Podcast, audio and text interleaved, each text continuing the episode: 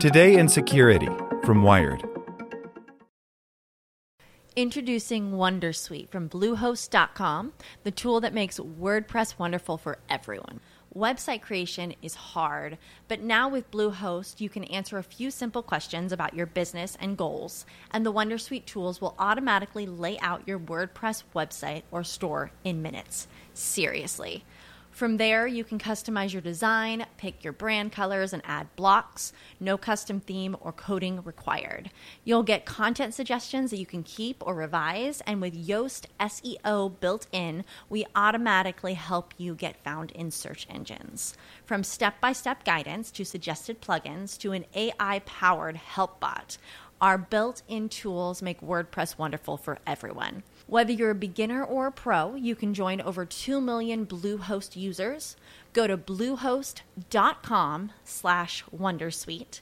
That's bluehost.com slash wondersuite. Want to learn how you can make smarter decisions with your money? Well, I've got the podcast for you.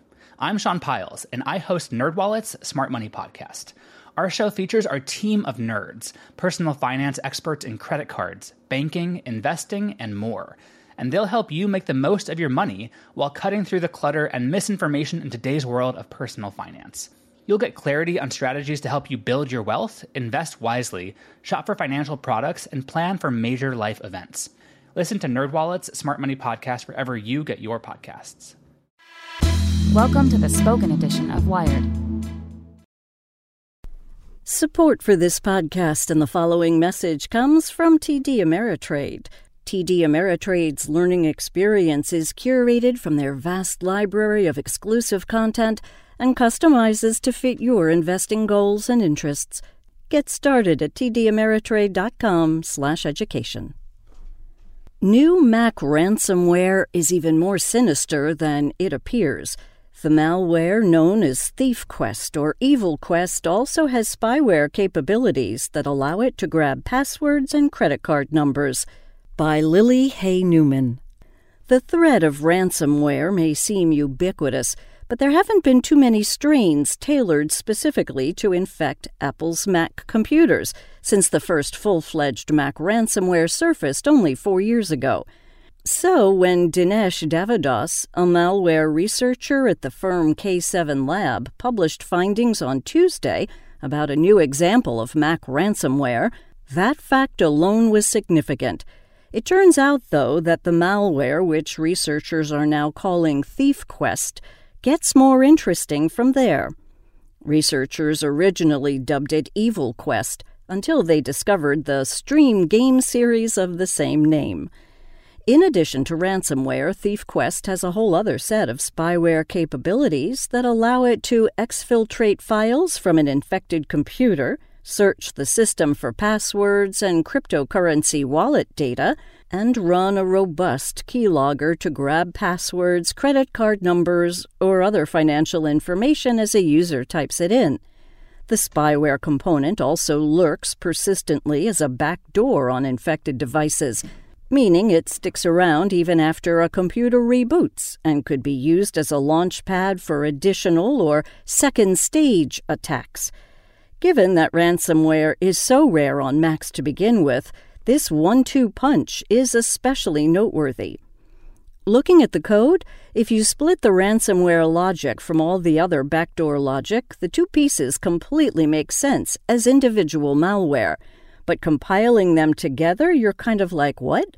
Says Patrick Wardle, principal security researcher at the Mac management firm Jamf. My current gut feeling about all of this is that someone basically was designing a piece of Mac malware that would give them the ability to completely remotely control an infected system. And then they also added some ransomware capability as a way to make extra money. Though ThiefQuest is packed with menacing features, it's unlikely to infect your Mac anytime soon unless you download pirated, unvetted software. Thomas Reed, director of Mac and mobile platforms at the security firm Malwarebytes, found that ThiefQuest is being distributed on torrent sites bundled with name brand software, like the security application Little Snitch, DJ Software Mixed in Key, and music production platform Ableton.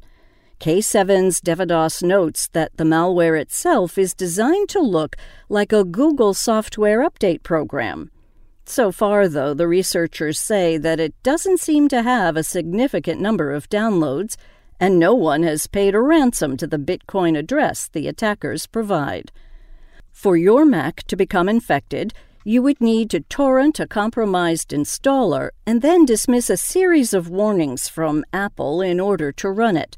It's a good reminder to get your software from trustworthy sources like developers whose code is signed by Apple to prove its legitimacy, or from Apple's App Store itself.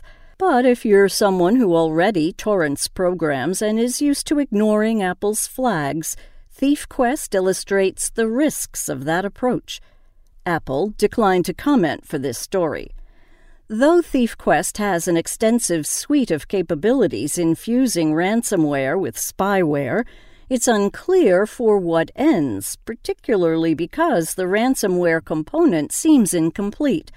The malware shows a ransom note that demands payment, but it only lists a static Bitcoin address where victims can send money. Given Bitcoin's anonymity features, attackers who intended to decrypt a victim's systems upon receiving payment would have no way to tell who had paid already and who hadn't. Additionally, the note doesn't list an email address that victims can use to correspond with the attackers about receiving a decryption key, another sign that the malware may not actually be intended as ransomware. Jamf's Wardle also found in his analysis that while the malware has all the components it would need to decrypt the files, they don't seem to be set up to actually function in the wild. The researchers also emphasize that attackers looking to conduct clandestine reconnaissance with spyware usually want to be as discreet and inconspicuous as possible. Adding ransomware into the mix simply announces the malware's presence and would likely change a user's behavior on the device because all of their files are being encrypted and they're seeing a dramatic ransom note on their screen. It's not a situation where you would be likely to do some casual online shopping or log into your bank account. By the same token, ransomware doesn't usually need to establish persistence on a device and endure through reboots because it simply needs to initiate the encryption process. When a program announces itself as malware and then persists, it simply makes it more likely that the security community will flag and analyze the software to block it in the future. I would think if your main goal was data exfiltration, you would want to stay in the background. Do that as silently as possible and have the best chance of going undetected, Malwarebytes Reed says. So I don't really understand the point of this very noisy ransomware.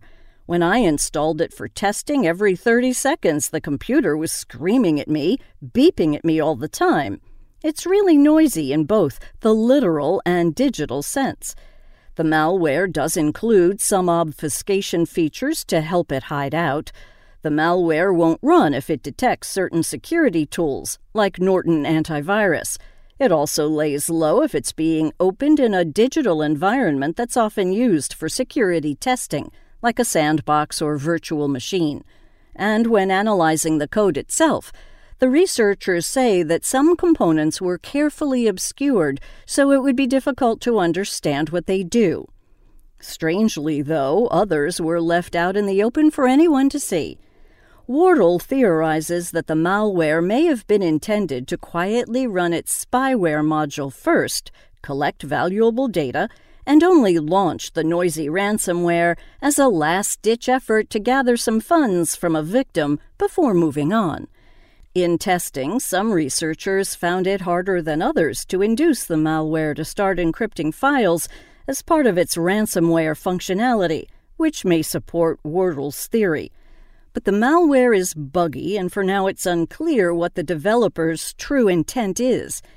Given that the malware is being distributed through torrents, seems to focus on stealing money and still has some kinks, the researchers say it was likely created by criminal hackers rather than nation state spies looking to conduct espionage.